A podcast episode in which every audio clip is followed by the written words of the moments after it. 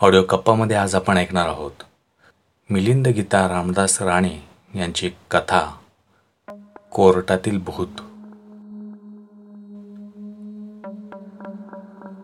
संध्याकाळी काम संपून कोर्टातून निघतच होतो. इतक्यात शेजारचा राजू म्हणाला अरे पाटील आज जरा उशिरापर्यंत थांबून डेटा बॅकअपचं काम पूर्ण करूया का? गाडी पण थांबतोय.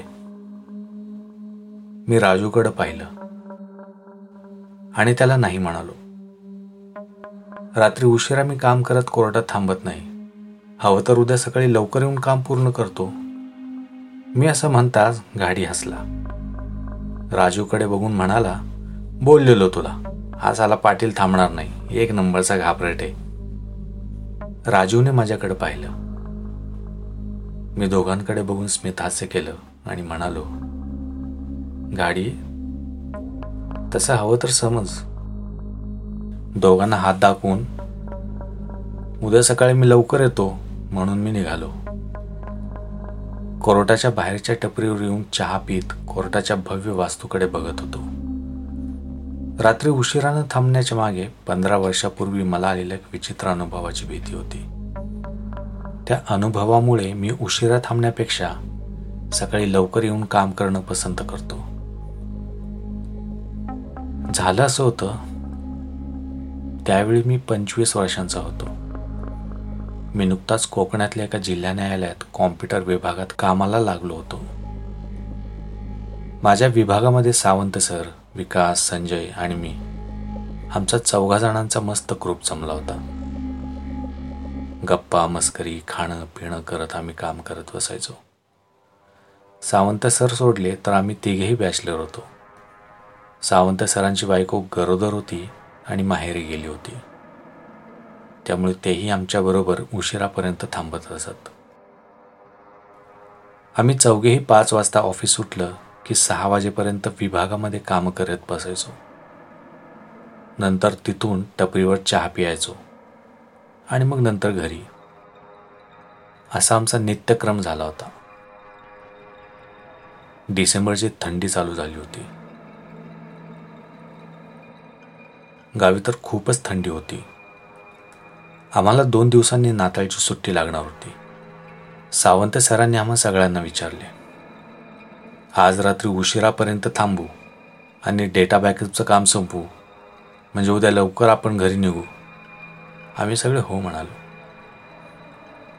आम्ही काम करत बसलो होतो. संध्याकाळचे सात वाजले आणि सुरक्षा विभागाचे परब आले. आम्हाला बघून म्हणाले तुम्ही अजून थांबला आहात गेला नाहीत? आम्ही सांगितलं. आज कदाचित दहा अकरा वाजेपर्यंत थांबू आम्ही.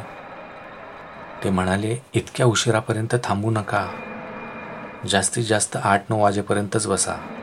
आणि उद्या सकाळी लवकर या. आम्ही त्यांना बघतो म्हणालो. ते निघून गेले. आठ वाजता परत सुरक्षा व्यवस्थापक बागवे साहेब आले. आम्हाला म्हणाले आता तुम्ही सगळे निघा. उद्या सकाळी हवं तर लवकर येऊन काम करा. सावंत सर त्यांना म्हणाले काम आहे अजून दोन तास थांबणारच आहोत. बागवे सर सारखे आम्हाला सांगू लागले जास्त वेळ थांबू नका. आम्ही त्यांना ठीक आहे म्हणालो. ते निघून गेले. आम्ही आमचं काम करत बसलो. रात्रीचे दहा कधी वाजले ते कळले नाही. इतक्यात मी बसलेल्या बाजूच्या काचेचा जाड दरवाजा ढकलून कोणीतरी आत आलं. मला वाटलं बागवे सर आले की काय? पण कोणीच दिसलं नाही. मला वाटलं मला भास झाला म्हणून मी तिकडे दुर्लक्ष केलं. परत थोड्या वेळाने तोच जाड दरवाजा ढकलून कोणीतरी बाहेर गेलं असं मला वाटलं. मी सहज संजयला विचारलं कोण बाहेर गेलं रे? त्याने सगळ्यांना बघितलं आणि बोलला छे कोणीच नाही. आम्ही सगळे काम करत बसलो. परत थोड्या वेळाने दोन वेळा तसंच झालं. दरवाजातून कोणीतरी आत आलं आणि परत बाहेर गेलं. आता सगळ्यांचं लक्ष दरवाजाकडे गेलं. सावंत सर विकासला बोलले बघ जरा कोणात बाहेर करता येते विकास पटकन उठून बाहेर गेला. त्याने दोन्ही बाजूला बघितलं. पॅसेजमध्ये कोणीच नव्हतं. तो म्हणाला कोणीच नाहीये. आम्हा सर्वांना आश्चर्य वाटलं. दोन तीन वेळा आत बाहेर कोणीतरी येऊन गेलं पण कोणीच कसं बाहेर नाही. बरं हवेने दरवाजा उघडण्या इतका तो हलकाही नव्हता. त्याला ताकद लावून ढकलल्याशिवाय तो उघडणार नाही. आम्ही विचार करत बोलत होतो. इतक्या समोरच्या विभागामधून प्रिंटरचा प्रिंट देत असलेला आवाज येऊ लागला. आम्ही बघितलं तर समोरच्या विभागाच्या दरवाजाला टाळं होतं. मग प्रिंटिंगचा आवाज कसा येतोय? प्रिंटिंग कोण देत असेल मी म्हणालो. सावंत सर म्हणाले कोणीतरी कॉम्प्युटर चालू ठेवला असणार. त्यांनी आपल्या कॉम्प्युटर सिस्टमवर सर्व डिपार्टमेंटचे कॉम्प्युटर प्रिंटर चालू आहेत का बघितलं. पण आमच्या डिपार्टमेंटच्या कॉम्प्युटर प्रिंटरशिवाय सिस्टममध्ये दुसऱ्या डिपार्टमेंटचे सगळे कॉम्प्युटर बंदच दाखवत होते. मग प्रिंटरचा आवाज कसा काय येतोय? सावंत सर गोंधळले. इतक्यात दोन डिपार्टमेंट सोडून अकाउंट डिपार्टमेंटमधून टाईपरायटरचा आवाज येत होता. अकाउंटमध्ये आत्ता कोण असेल? संदीप म्हणाला. अकाउंट डिपार्टमेंटजवळ आम्ही जाऊन बघितलं तर त्याही दरवाजाला टाळं होतं. पण कोणीतरी टाईपरायटरवर टाईप करत असलेला आवाज स्पष्ट ऐकायला येत होता. महत्त्वाचं म्हणजे टायपिंग झाल्यानंतर टाईपरायटरचा हँडल ढकलण्याचाही आवाज येत होता. आता आमची सगळ्यांची हवा तंग झाली. काचेचा दरवाजा ढकलून कोणीतरी आत बाहेर गेल्याचा आवाज. पॅसेजमध्ये कोणीच जाता येताना दिसेना. विभाग बंद असताना प्रिंटर आणि टायपरायटरचा येणारा आवाज. यामुळे आम्ही थोडेसे घाबरलो. रात्रीचे अकरा वाजत आलेले. सावंत सर पटकन ओरडले. पाच मिनिटात आपापले संगणक बंद करा आणि ताबडतोब निघा. आम्ही पटकन आमचे संगणक बंद केले. आमच्या विभागाचा दरवाजा बंद केला. मी घाईत जोरात दरवाजा बंद केल्यामुळे दरवाजाच्या वरती बांधलेला जुना हार तुटून नेमका माझ्या गळ्यात पडला. मी घाबरून जोरात किंचाळलो माझ्या गळ्यात पडलेला हार बघून बाकीचेही घाबरून ओरडले. मी कसंबसं कुलूप लावलं. सावंत सर ओरडले पळा पळा थांबू नका मागे वळून बघू नका. आम्ही जीवाच्या आकांताने ओरडत घाबरत अंधाऱ्या पॅसेजमधून धावत सुटलो.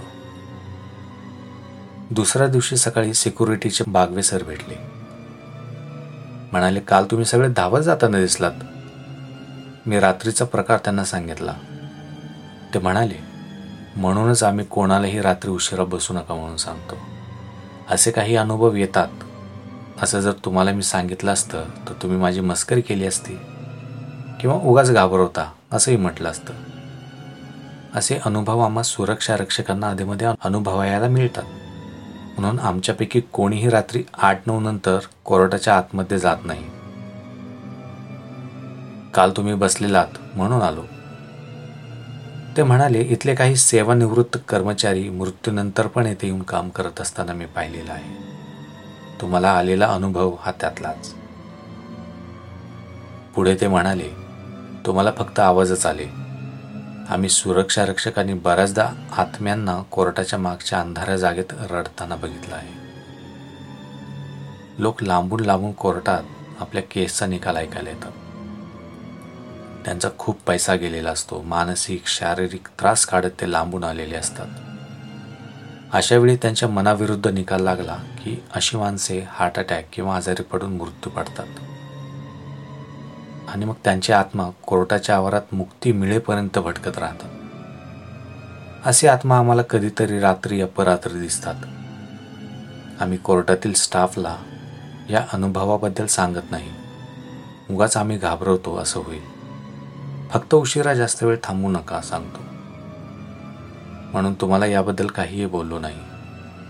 बागवेसर म्हणाले होते देव आहे हे जर खरं मांडलं तर आत्मा भूतही आहे असंच मानायला हवं ना? आपापला अनुभव असतो. तुम्हाला काय वाटतं?